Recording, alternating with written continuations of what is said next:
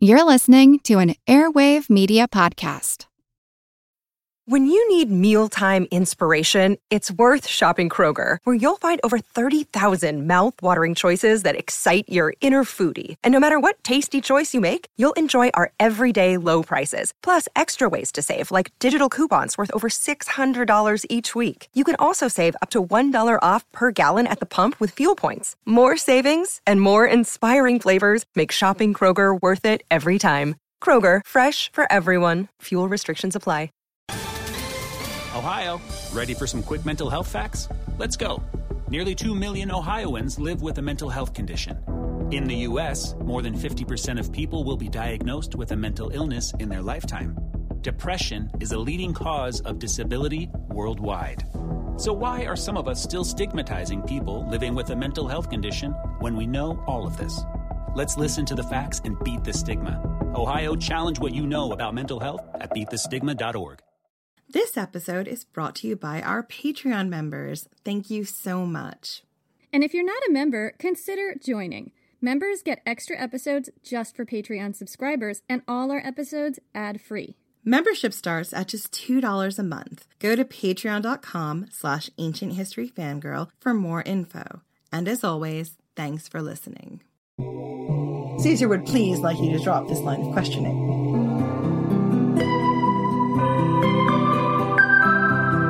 Thank you.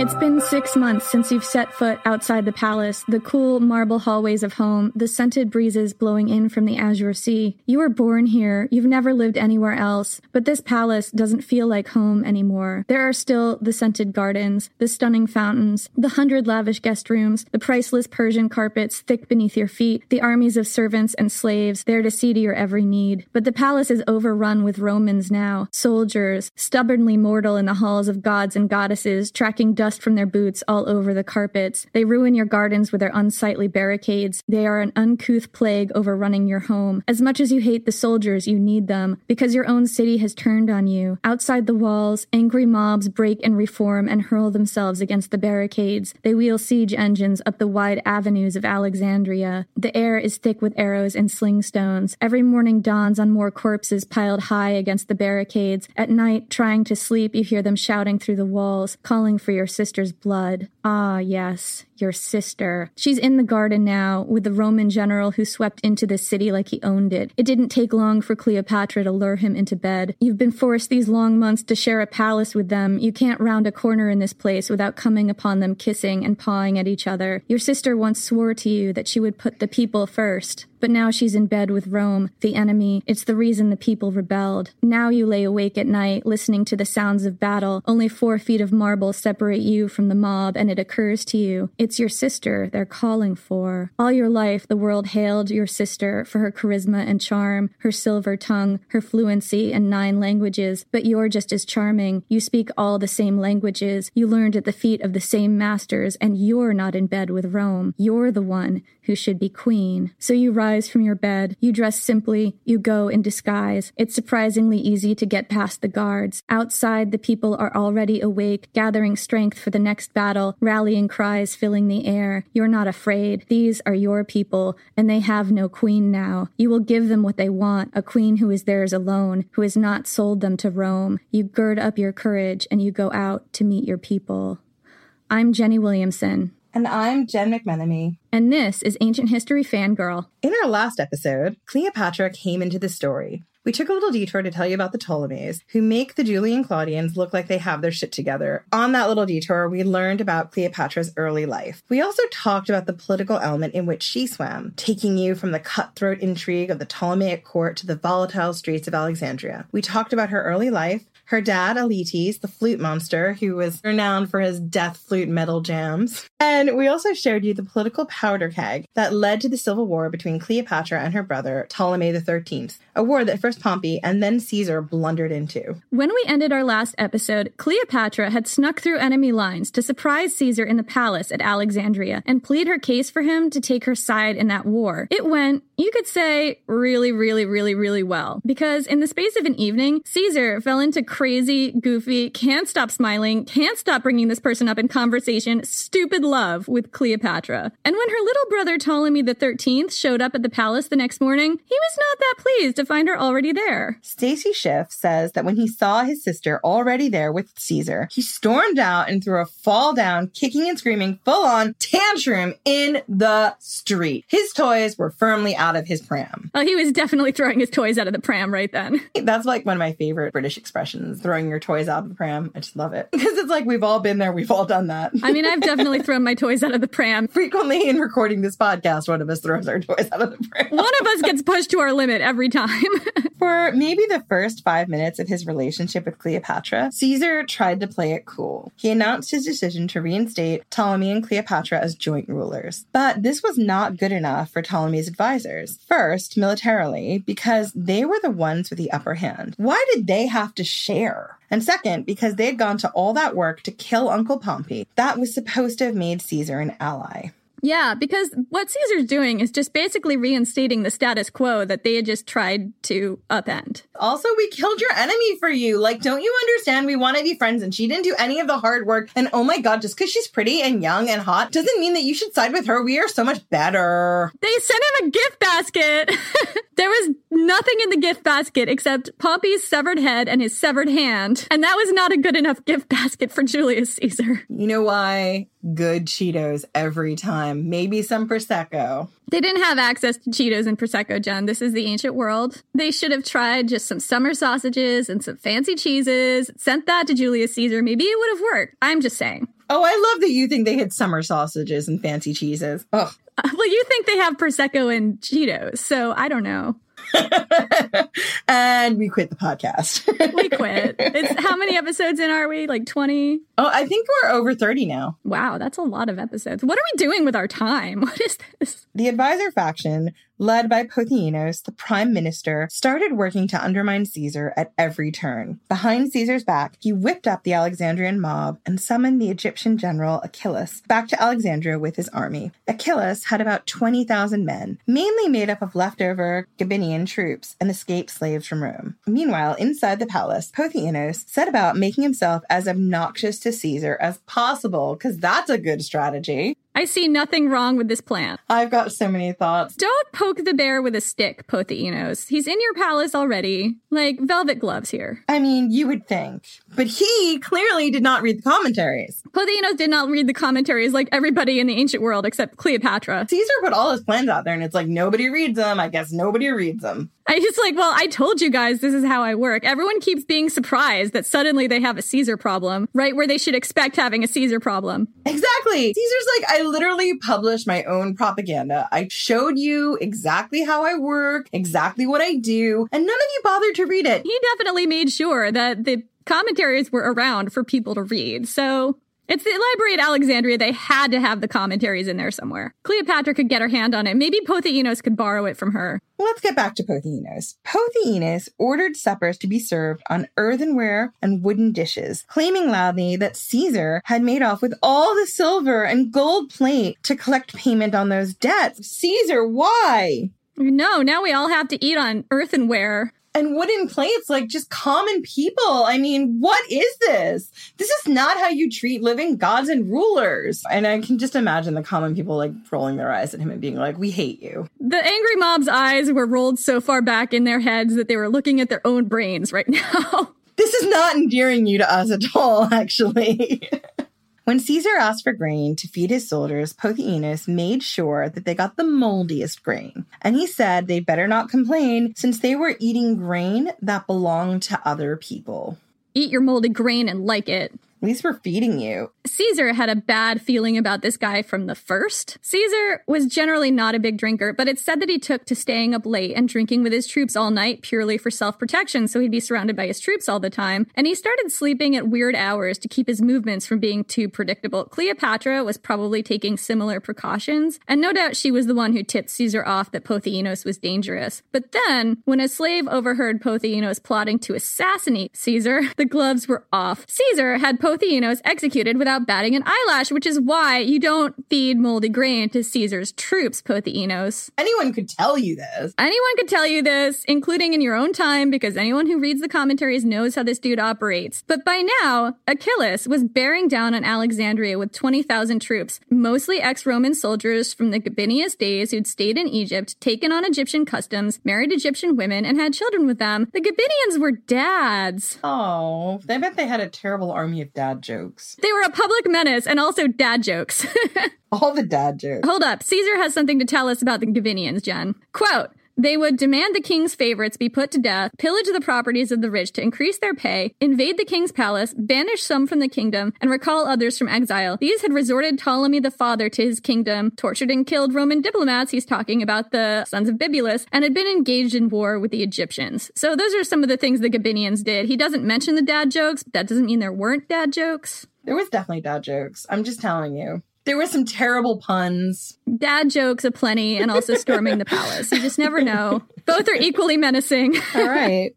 Back to our story. Caesar had about 4,000 soldiers with him. His troops were outnumbered 5 to 1, and those troops were exhausted from their prior battles and in no shape for a pitched battle in the streets. Caesar saw that shit was dire, so he sent two messengers to Achillas to negotiate for peace. Achillas was not, and this is again a move right out of Caesar's playbook. It's in the commentaries. Go to that library, read the scroll. If Caesar's sending you messengers to ask for peace, it's probably because he knows you have the stronger position, but it's also a stalling tactic. He's doing something behind your back to fuck you up while you take this time to deal with this peace messenger. Exactly. Achilles was not having any of this bullshit. He had the messengers killed before they could open their mouths. I mean, maybe Achilles did read the commentaries. Poor messengers. Now Caesar has 3,998 soldiers.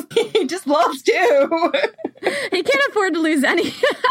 oh man. He's in a bad position here. I think it's going to get worse. Your spidey senses are tingling, aren't they? Achilles' army poured into Alexandria, occupying almost all of the city except for the royal palace. Incidentally, the palace actually was an entire neighborhood. There was an area called the Royal Quarter in Alexandria that faced the sea, where each successive Ptolemaic pharaoh had built their own palace because there was the tradition that each pharaoh would build their own palace rather than living in the last pharaoh's palace, which seems kind of wasteful, but what do I know? I mean, yet another reason for the angry mobs, right? There's a famine on, but the pharaoh has to have their own palace. Well, yeah, they couldn't just redecorate. Nope. Caesar's troops now transformed the palace neighborhood into an impromptu fort, building hasty fortifications, including a trench and a 10 foot tall wall. Achillas immediately called in reinforcements from every corner of the country and set up munitions factories throughout the city. Wealthier Alexandrians supplied slaves for the war effort, swelling Achillas' army. Vicious fighting erupted in the streets. Caesar's troops set fire to whole neighborhoods, and the fire spread to the great library of Alexandria. No! Yeah, all those books, Jen. Is this when it burned properly, or was this just one of the times it was on fire? This is just one of the times, and from what I understand, this was not a complete and total burning. There was still quite a bit of the Library of Alexandria left over, but the fire did get to the library, and that is not cool. That is not cool. I am not happy with you, Achilles. I bet Cleopatra was pissed because she cared about her books. She really did. Caesar sent out for supplies, but Achilles locked down the town, stopping any messages from getting in or out and ambushing Caesar's supply trains. Caesar was trapped in the palace. He had the royals, Cleopatra, Ptolemy, and another royal sister, Arsinoe, in his custody. Achilles had everything else, including the food, the water, more troops, and the support of the populace, and basically the whole entire country. Caesar paraded the young Ptolemy on the walls, showing him off to the public so they could see he was unharmed, and coaching the boy to plead with the crowd for peace. But the public was not in a listening mood. They suspected Caesar was behind this message because the Alexandrian angry mob was the smartest, toughest, and most dangerous angry mob Caesar had yet met. They rioted, and Caesar had to pull the prince and go back to hiding behind the palace walls. Most ancient accounts of the time focus on what Caesar was doing during the Alexandrian War because he was the one ostensibly leading the fighting, and because we get most of the details from the commentaries, where Caesar talks about himself in the third person because Caesar knows how Caesar would tell this story, and Caesar will tell you this story of how great Caesar is. It's a story about Caesar's story about Caesar. Told from the point of view of Caesar. Caesar. Written from the pen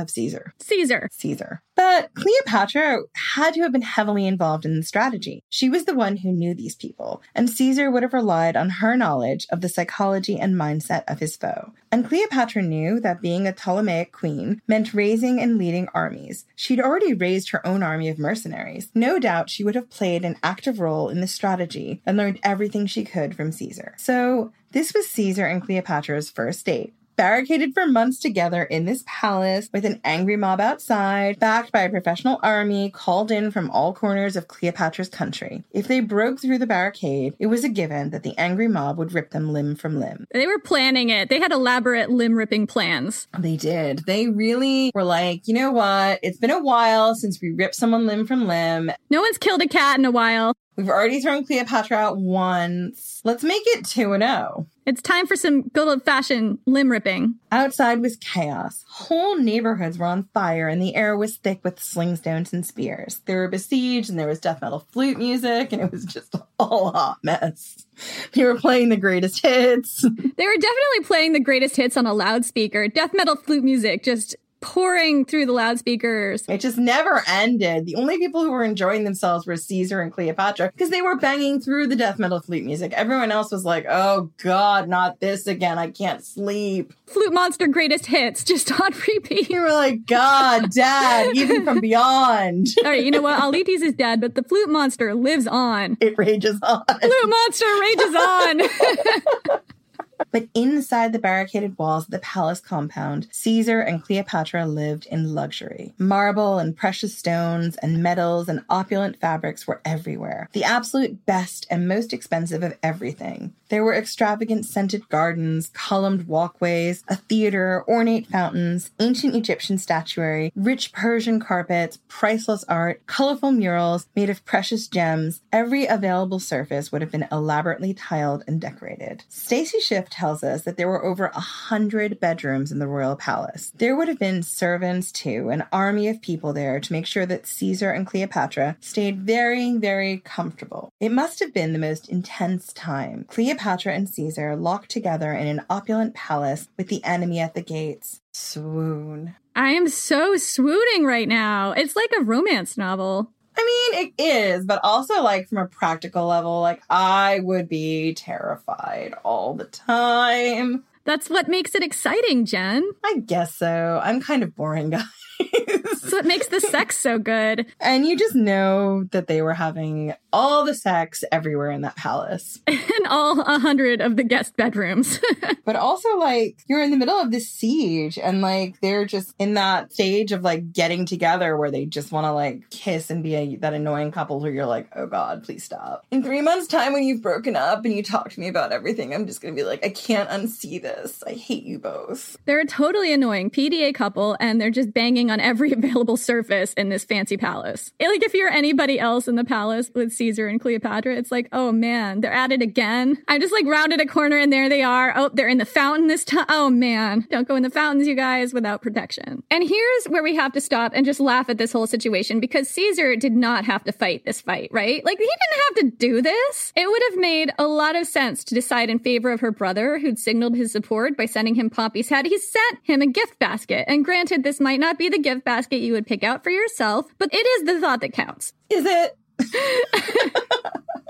I have to say this like, yes, Pompey was Caesar's enemy, and yes, Caesar had just defeated him, and obviously, like, eventually Caesar was going to have to get rid of Pompey. But the way in which Ptolemy and his advisors chose to do this really sent a message about how they felt about the people who support them by beheading Pompey and not even letting him get on the beach. It was kind of saying, like, look, we are here for whoever the winner is in Rome. And the problem with that is they're not honoring the arrangements and the treaties they'd had before. Yes, if they'd raised an army and Caesar had to go and defeat them, that would be a problem. But this also sent another message. We're fair weather allies. Yeah, that's kind of what I'm trying to say, I guess. To be fair, I don't think they could win in this situation. If they hadn't killed Pompey, then Caesar would have been annoyed anyway. I guess the only way they could have won is if they'd held him like as a hostage until Caesar got there. My perspective is that that's not necessarily better for Pompey because who knows what Caesar's going to do to him. Well, it would have put Pompey Pompey in a bad situation, but turning him over to Caesar would be like, look, this is a Roman problem. We are not taking sides. We are neutral. You sort yourselves out. That was one way they could have done it. It really was a lose lose for them. Whatever they did had bad ramifications. Anyway, the whole point is that this is completely unnecessary, this whole war. Since Ptolemy's side had the better army, it would have been a lot less of an uphill battle for Caesar to side with Ptolemy, get his money back, make sure the area was stable, and move on. Like, that's how he does this quickly, by siding with Ptolemy. But no, he didn't because Caesar was infatuated. We've already shown you that Caesar liked smart, sophisticated, educated women, but Cleopatra was actually kind of out of his league. Yes, she was. You could definitely make the argument that Cleopatra was not so infatuated and was just being totally calculating in seducing him. I mean, she was 31 years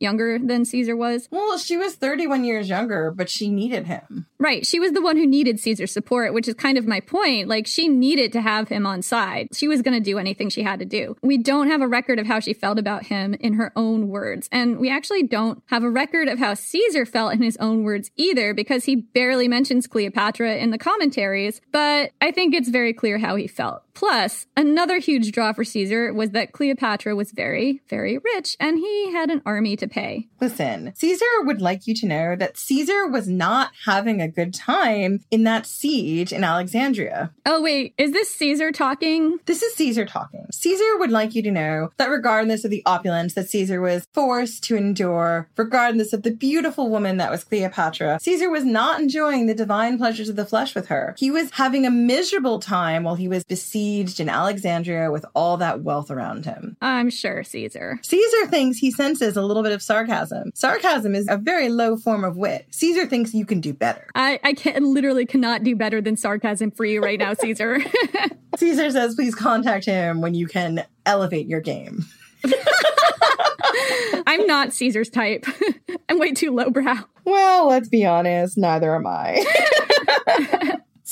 No doubt, Cleopatra and Caesar were a super obnoxious PDA couple, and not everyone was okay with that. Cleopatra was losing her populist cachet now that she was in bed with Rome. And now is a good time to talk about the other people who were in that love shack baby. There are other people stuck in the love shack with Cleopatra and Caesar, and those were Cleopatra's siblings.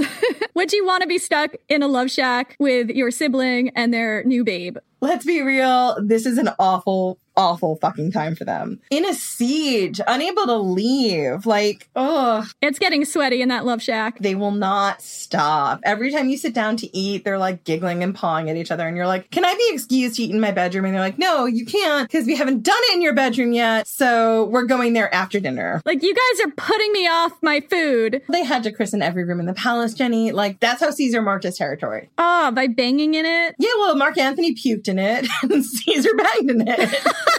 oh my god, that's so that's basically a great sum up of their personalities. We haven't got to Mark Antony puking in the Senate yet, but we will. We will. That's how he marked his territory. He barfed on things. And Caesar banged in it. That's why like all the like upper class patricians hated Caesar because he was banging all their wives and now he owned their houses. He was christening everybody's house.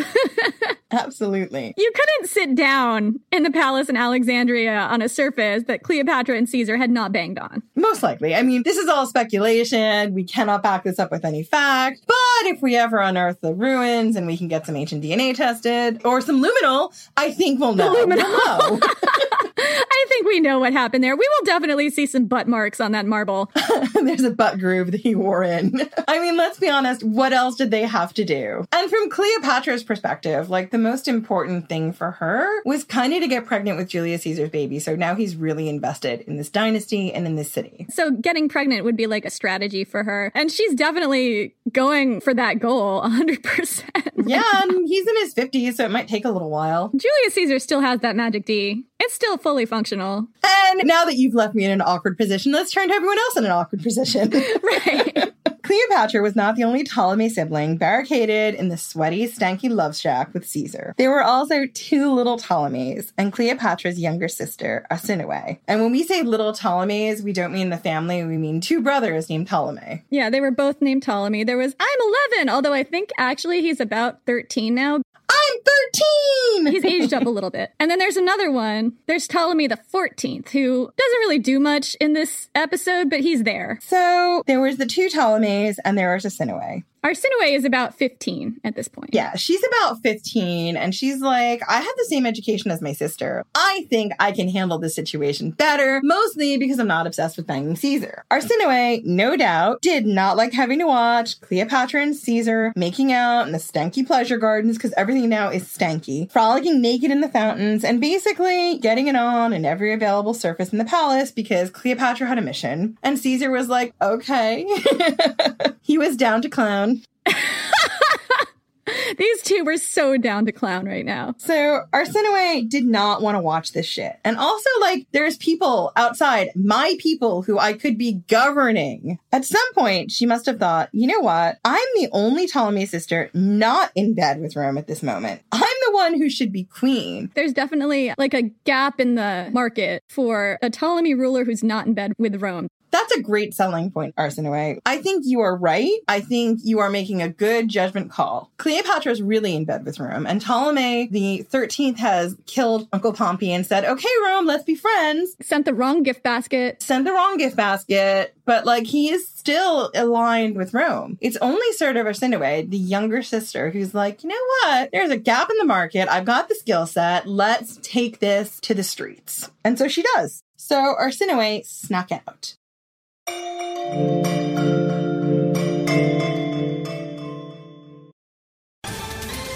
Ohio, ready for some quick mental health facts? Let's go.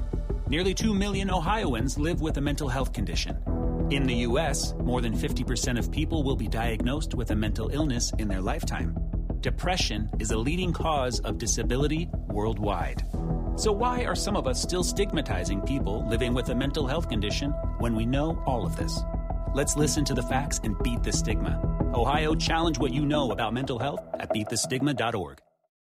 I'm Helena Bonham Carter, and for BBC Radio 4, this is History's Secret Heroes, a new series of rarely heard tales from World War II. They had no idea that she was Britain's top female codebreaker. We'll hear of daring risk takers. What she was offering to do was to ski in over the high Carpathian mountains. Of course, it was dangerous, but uh, danger was his friend. Subscribe to History's Secret Heroes wherever you get your podcasts. Hello, everyone. Stakuyi here. And I'm Gabby. And we are the hosts of History of Everything, a podcast which you can probably guess by the name is, well, I mean, it's about everything. Do you want to know why people thought potatoes were evil and would give you syphilis? Are you curious about all the stories of the terrible and stupid ways that people have kicked the bucket over the years? Do you want to hear tales about all of the different badasses of history and the lives that they had brought to life? Well, if so, then look no further. History of Everything is just the right podcast for you. It's available on Spotify, Pandora, and anywhere else that you get your podcast from. Join us for some fun and just see how weird and wacky history can be.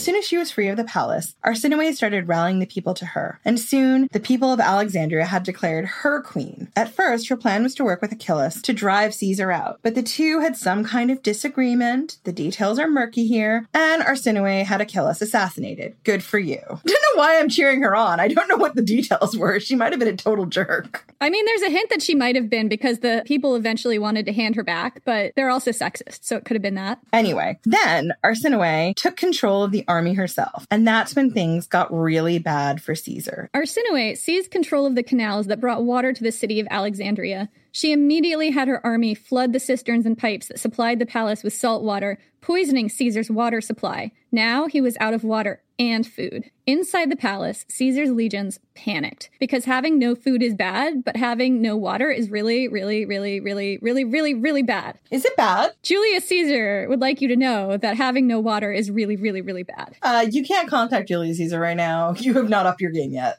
Oh, that's right. You can only one who can contact Julius Caesar. Yeah, I'm not sure he's pleased that I do it. I just sort of don't ask for permission. Actually, I think he likes that. he likes the cut of your jib. Julius Caesar thinks I'm a war elephant. as long as you frenzy in the right direction, which is not towards him. War elephant's gonna war elephant. I'm in a frenzy where I'm in a frenzy. That's true. I know this about you. With his troops on the verge of deserting because having no water is really, really bad. And because Julius Caesar's troops are always on the verge of deserting. He knows them so well, though. He knows exactly what to say to like get them back. Are the 10th there? Probably not, because he only had like a legion with him at this point. Not even that. He had like three 3,998 guys. I think a legion is 5,000. I could be wrong on that though. So anyway, I'm trying to tell you a story. With his troops on the verge of deserting, Caesar had to calm everybody down. He reassured them that there had to be a vein of fresh water nearby as these normally occurred near oceans. All they had to do was find it. I mean, that's really smart actually. How did he know that? I didn't know that. I mean, I grew up on an island. I knew that. you knew that? I didn't know that. If I didn't know that, then it is not something people know. There's an underground water table, so you have to be able to go down far enough to get fresh water up. Also, I mean, just look for where things are green. If things are green, there must be an underground source of water somewhere. Oh, see, this is why you have this connection to Julius Caesar, because you both know about the underground vein of fresh water. It's just a sign that your game is up. I'm too sarcastic. Well, I'm not constantly making jokes about him banging. Oh, you participated in that. I don't even want to hear it. That was 50% you.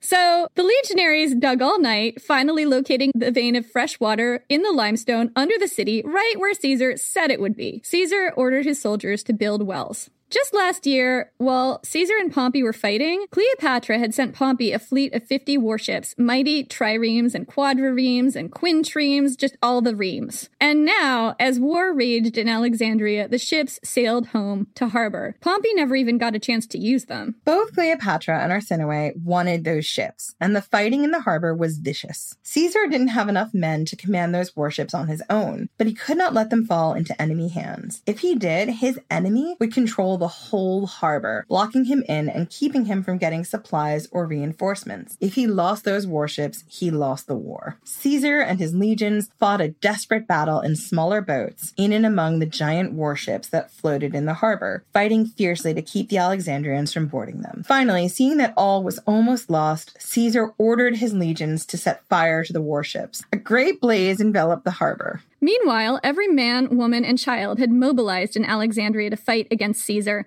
At stake for them was their freedom and autonomy. They knew that if they lost to Caesar now, they'd be a Roman province by the time the war was over. The Alexandrians, ordinary Egyptian people, not even the professional soldiers, proved to be one of the most determined and ingenious enemies Caesar had ever faced. They raised 40 foot barricades that cut across whole neighborhoods. The entire city transformed itself into a war zone, and everyone at every level participated in the war. From the palace walls, Cleopatra watched her own people build 10 story siege towers and wheel them up the city's flat, straight roads to the palace neighborhood. Caesar's troops destroyed the Egyptian navy, and overnight, the Egyptians built a new navy, transforming warships that had lain for years collecting dust in the city shipyards, pulling down immense beams from the roofs of public buildings to make masts and oars. The next day's dawn broke on a new fleet of warships bobbing in the harbor, ready to do battle. One of Caesar's goals was to gain a foothold on the island of Pharos, on which stood the great 350 foot tall lighthouse of Alexandria, one of the seven wonders of the ancient world. The lighthouse had stood on that island in the Alexandrian harbor for more than 300 years, with an immense bonfire kept constantly burning at the top. At this point in history, it was the tallest man made structure in the world. Menelaus was said to have washed up on the shores of Pharos on his return from Troy. In the Odyssey, Homer describes, quote, an island out in the ocean's heavy surge, well off the Egyptian coast. They call it Pharos. There's a snug harbor there, good landing beach, where crews pull in, draw water from the dark wells, and then push their vessels off for passage out. Supposedly, a prophet once lived in the caves there with a bunch of seals. And I mean, we got an Odyssey and an Iliad reference! Yes! We did! So, yeah, the island of Pharos, I don't believe it exists anymore. I could be wrong about that, but I'm pretty sure. Anyway, a few things to notice about this passage. First, the wildness of the sea, and second, the snug harbor. Pharos had a small, deep, narrow cut of a harbor impossible to enter without a fight if those who held the island didn't want you to land. In Caesar's time, Pharos was connected to the mainland by a mile long causeway. There was a small village on Pharos. Whenever passing ships were driven onto the island by the rough seas, the villagers plundered the ships, except when they got plundered by people on the ships, which also happened. So there was a bunch of mutual plundering going on on this island periodically. Caesar managed to seize part of the island and killed all the inhabitants of the village for some reason asshole move. This enraged the Egyptians on the mainland. They rushed the causeway. Caesar's Roman troops tried to hold the island, but eventually they were routed and had to flee back to their ships in a panic. Caesar tried to stop the unchecked flight of his own troops, but he was quickly overwhelmed, and soon he was forced to flee with them. But his boat was capsized by panicked soldiers, and Caesar fell into the sea wearing a heavy purple cloak and armor as the Egyptians pelted him with rocks, which I just love. I love that. This is why Caesar will not talk to you. I'm not sufficiently adulatory towards him. He's getting pelted by rocks. He's wearing heavy clothes. His boat just tipped over. Shit is not going well. This is not a good day for Caesar. Everything is not coming up Caesar. Definitely not. Caesar almost drowned. He had to strip off his armor and cloak and swim desperately to the. This is why Caesar won't talk to me. He had to strip off his armor and cloak and swim desperately to a boat in the middle of the bay. Dio tells us that he had some papers in his hand, which he held above the water the whole time. And I gotta say, what were these papers, Jen? I thought this was like a Uh, X-rated send nudes letter from Cleopatra to Caesar. Unless, unless it's still Servilia asking for those nudes. It could be. It could be that one message got through the blockade and it was Servilia. X-rated send nudes. it would be Servilia, let's be honest. I know. I could totally see that happening. Caesar's just amassing his collection of nudes. This is just wrong. we need to stop down the nudes aisle. It's consensual. Again, this is why Caesar is not talking to you. Caesar would like you to know that these papers were of a personal nature. They are not for speculation in the future. If Caesar wanted you to know what was in these papers, he would have put them in the commentaries, but Caesar declined to include them. Please kindly move along. I bet he like occasionally drew pictures of his penis and sent them to people he was sleeping with so they don't forget about the magic D. Caesar does not see the need to have his personal business flashed about the commentaries. The commentaries are a teaching tool for those who need to know what Caesar was up to and how to best engage him in warfare. Caesar would please like you to drop this line of questioning. I feel like Caesar has pre recorded all of these responses. Look, Caesar, if you're not going to show up to your own seance, then don't bother, okay? Caesar would like you to know that you have significantly failed to up your game. You will not be able to contact Caesar for another two months. Caesar will be watching Game of Thrones and looking at how they did not learn from the commentaries. Oh, Caesar. He's gone, Jenny. Caesar keeps trying not to talk to me and it doesn't work out that well. I know. He just every once in a while is like, oh, I gotta correct you again. Anyway, we have more to tell you about Caesar. Here's a little detour about the commentaries.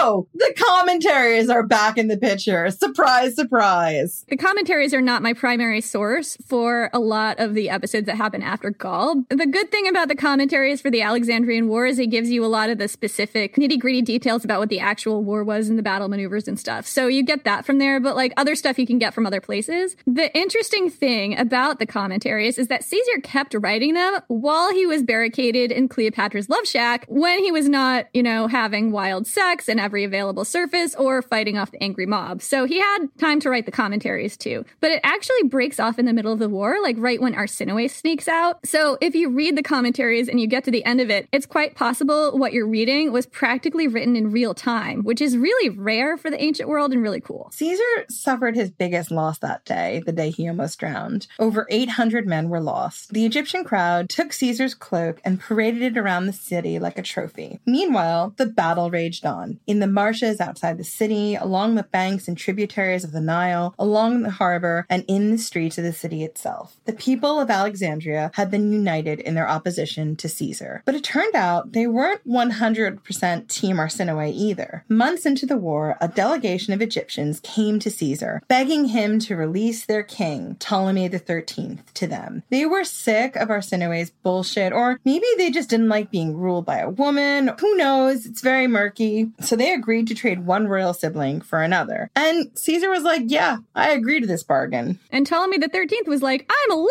I'm 11. I can do this. Although he was actually probably 13. He was just a little kid, is what you have to remember here. Exactly. When Caesar told Ptolemy that it was time for him to go, it said the boy burst into tears and begged Caesar not to send him away. He was just a little kid and he didn't know what was going to happen. And his sister went out there and now they didn't want his sister and he doesn't really know what's going on. And this is scary. Probably Caesar was nice to him. So he was probably like, well, I guess you're my friend now. And he's, he's a little kid and he's not like some kids, you see some kids being super, super precocious when they're thrust into these situations in the ancient world. And Ptolemy was not one of those kids. No, I mean, Ptolemy just wanted to play his Xbox and just have people advise him and enjoy the trappings of Wells. He didn't want to be caught up in a civil war. He didn't want to have to deal with all this stuff with Rome. He just wanted to like have a chill life. I can't blame him. That's what I'd want. I mean, I don't know that that's what he wanted.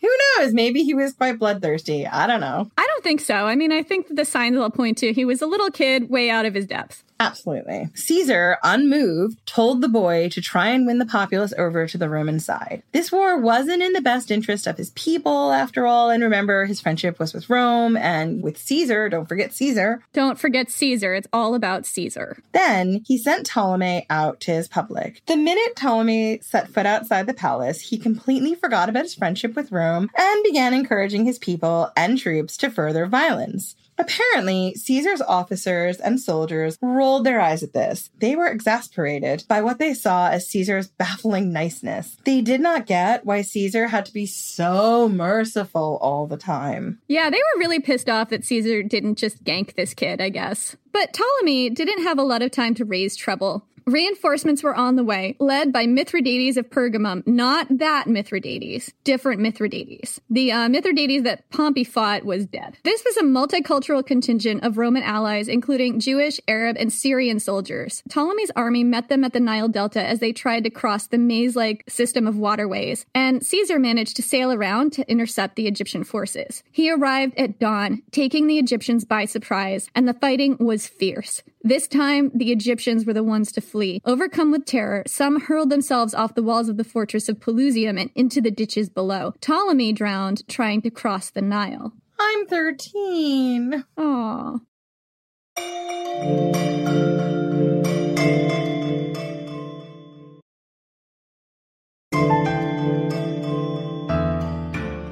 Was won, Caesar rode back into the city to be met by a very different crowd. The people who fought him so fiercely threw down their weapons, dressed themselves in humble garb, brought out their sacred statues and objects, and surrendered to Caesar. After the war, everyone expected Caesar to make Egypt an Egyptian province. If he had, he would have seized immense wealth and a whole new grain supply for Rome. But that's not what he did. Instead, he installed Cleopatra on the throne and let her keep her kingdom because he was in love. He was in love. To assuage the Alexandrian public, who was sexist and did not want to be ruled by a woman alone, he also arranged for her to marry, quote unquote, her surviving brother. He was 12 years old. This was little Rickon, like Ptolemy the 14th, who kind of didn't do much but he was stuck in the palace too. He didn't do much. He was around, but disappears and then conveniently reappears for plot. He's hiding in the palace while his sister and her 50 year old boyfriend are banging everywhere, trying to just stay out of the oh. trouble. I don't blame you, Ptolemy the 14th. I was like, I just don't want anything to do with this. This was a marriage in name only. Cleopatra and Caesar were now inseparable, partying together until daybreak and in each other's beds at every opportunity. The PDA was just up to 11 here. Caesar should have left at this point point, but he stayed at Cleopatra's side for another three months, just drinking his Gatorade and powering through it and utilizing his magic tea. Caesar does not see why Caesar should have to pick between having the divine pleasures of the flesh with the Lady Cleopatra, now Queen, Empress of the Nile, and ruling in Rome. Caesar will return to the Roman people when Caesar is ready to.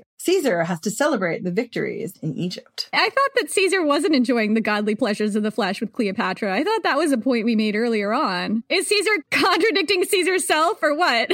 Caesar is telling the story the way Caesar would like it to be told. If you have a problem with the way Caesar tells a story, please refrain from contacting Caesar in the great beyond. I just think Caesar might be talking out of Caesar's ass at the moment. Caesar will not speak to you. You have not upped your game sufficiently. Please do not try and engage Caesar. Caesar tells me that he's never going to talk to me again, and yet Caesar continues to talk to me. You have to have the last word every single time, Jenny. You can never not have the last word. You can't just let Caesar burn you and stop talking. I mean, Caesar picked the wrong fight with the wrong person. We've got two people have to have the last word. Caesar's gone. He's like, whatevs. I'm done with you. He's mad at me. He said I'm not allowed to talk to him now, and I really wanted to talk about the Battle of Winterfell. You're the worst, Jenny. You know what? You can call him later when we're off the podcast. No, he said he's not talking to me for two weeks. He said he's not talking to me for two months, so I guess you got off better than I did. Caesar hates us both now. I mean, you could be polite. We're not going to get any guests onto this podcast if you keep treating them this way, living or dead. Look, Jen, I mean, whoever you decide to contact from the beyond and bring onto the podcast, like that's at their own risk. Except Cucullin. Cucullin just Cucullin. Cucullin doesn't give a shit. I was pretty nice to Cucullin though. Well, that's because you fell in love with him because of his deep warp spasm voice. I know. I was into Cucullin. Caesar, Caesar's just too much of a deal. well, he's not talking to either of us, so he doesn't care what you say. Whatever. Caesar can't stay away from us. This won't last long. Well, we'll see. he hasn't talked to us before. This is the first time he's talked to us. I do feel like, you know, our policy for bringing guests onto the podcast, I should try to be on my best behavior, but sometimes I get provoked. I mean, it's hard not to be provoked by a genocidal maniac who's talking about a sex life. and who cannot stop talking in the third person. Anyway, let's finish this episode. Cleopatra took Caesar on a cruise down the Nile to Upper Egypt, the part of the country looked down on as a backwater by the Macedonian Greek upper class, where the locals still adored her. It was a land of incredible, awe inspiring sights. Caesar would have seen the pyramids, the temples of Memphis, the world's largest oasis, spectacular purple red sunsets and sunrises, the singing colossi of Memnon. It would have been a stunning display of pageantry. More than 400 vessels accompanied the queen on her trip. Cleopatra and Caesar sailed on a massive pleasure barge that had been built during the reign of Ptolemy IV, about 250 years ago, and still seaworthy. They built it right back then, okay? They valued craftsmanship. Exactly. It was a 300 foot long floating luxury palace, complete with multiple lavish dining and staterooms, religious shrines, and two levels of decks. There were hot tubs on this thing. There was a gambling casino. There were so many cocktails. so, so many cocktails. I love how the cocktails come up. They do. There were so many drinks with frilly umbrellas and little plastic elephant figures. It was great. Yes. They were drinking and banging and just having a great time and looking at the sights. I mean, they deserve this. They just won back Alexandria. And, you know, what better way to tell the people they're not going to like ignore them and rule in opulence and not pay attention to their needs than by floating down to them in a pleasure barge? I see nothing wrong with this plan. Caesar, understandably, didn't want to leave, and Cleopatra didn't want to let him go. It said he would have sailed with her all the way to Ethiopia if his troops hadn't nearly mutinied at the prospect. Because if Caesar's troops aren't nearly mutinying, he's not living his life right. I mean, if Caesar's troops aren't nearly mutinying. It's clearly not Julius Caesar we're talking about here. But the thing was, everyone in Rome was wondering where the hell Caesar was. He'd won his own civil war, then disappeared for 10 months, and they'd had no word from him. And as we all know at this point, that was really out of character. Caesar never stopped writing letters, even throughout his campaigns in Gaul, Spain, and Greece. He wrote to everyone friends, lovers, family members, and enemies. But while he was with Cleopatra, Caesar had gone dark. You could just hear those crickets. Jen, does Caesar want to tell us why? I'm just getting an out of order message on the connection. He's just mad at you. He said he's going to go and relax and watch Game of Thrones in a couple hours and maybe eat a little feast, drink a little wine, have a three with Cleopatra and Mark Antony. He's done. I don't need to know about Caesar's three ways. Well, I'm just telling you what he's told me. Well, Caesar can suck it. Caesar will not suck it. He's not interested. Whatever, Caesar, I know you don't give oral. Of course you don't. Only receives. Oh, this is what you have not upped your game. Continue to not up my game, and I will continue to not up my game. Caesar says, much like a magic eight ball, outcome not favorable. Try again later. Whatever. Caesar's totally telling you that in person because he can't resist. Look, if I disclosed my sources, then they would not be my sources anymore. It's like I'm never going to be able to get guests on this podcast because Jenny will not control her. Except Cucullin, because Cucullin won't leave. Cucullin loves me. Cucullin does love you. Oh, hi, Cucullin. Hi. I'm totally glad I'm in this episode. Cucullin rules. yeah, I agree. Cucullin's awesome. How's the head cleft? Cucullin, get lost. You're not in this episode.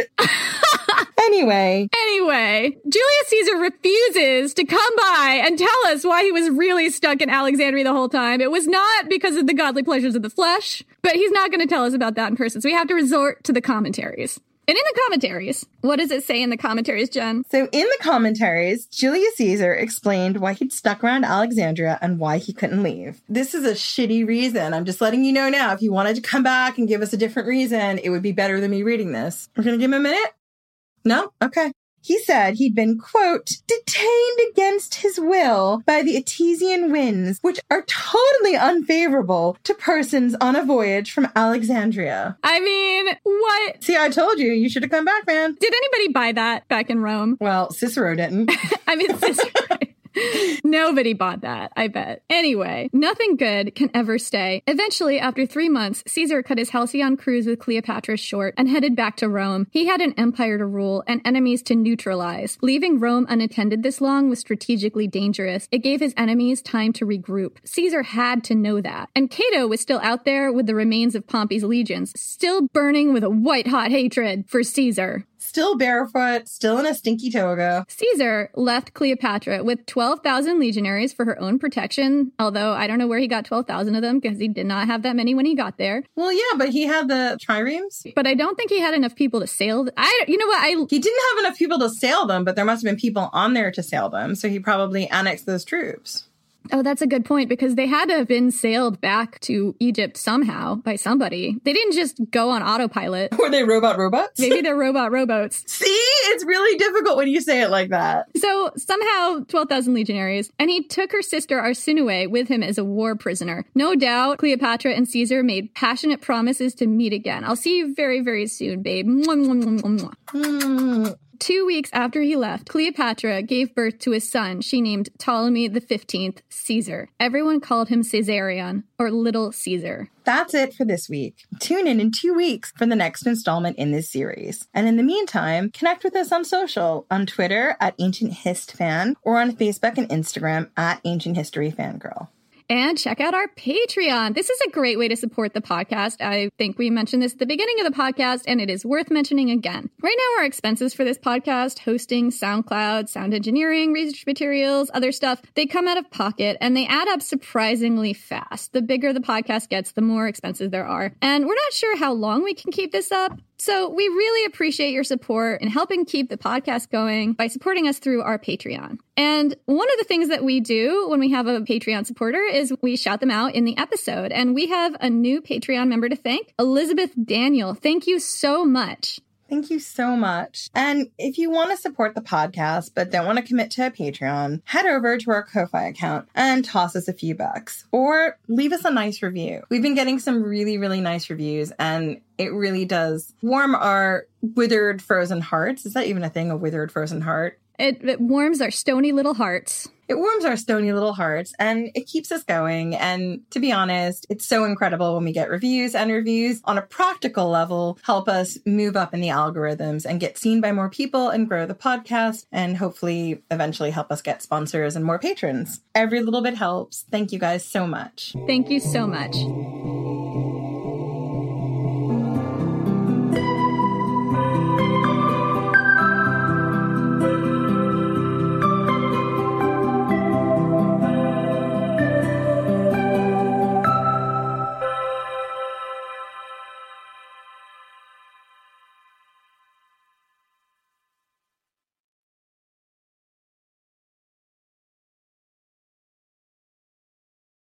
Lucky Land slots, you can get lucky just about anywhere. Dearly beloved, we are gathered here today to. Has anyone seen the bride and groom? Sorry, sorry, we're here. We were getting lucky in the limo and we lost track of time. No, Lucky Land Casino, with cash prizes that add up quicker than a guest registry. In that case, I pronounce you lucky.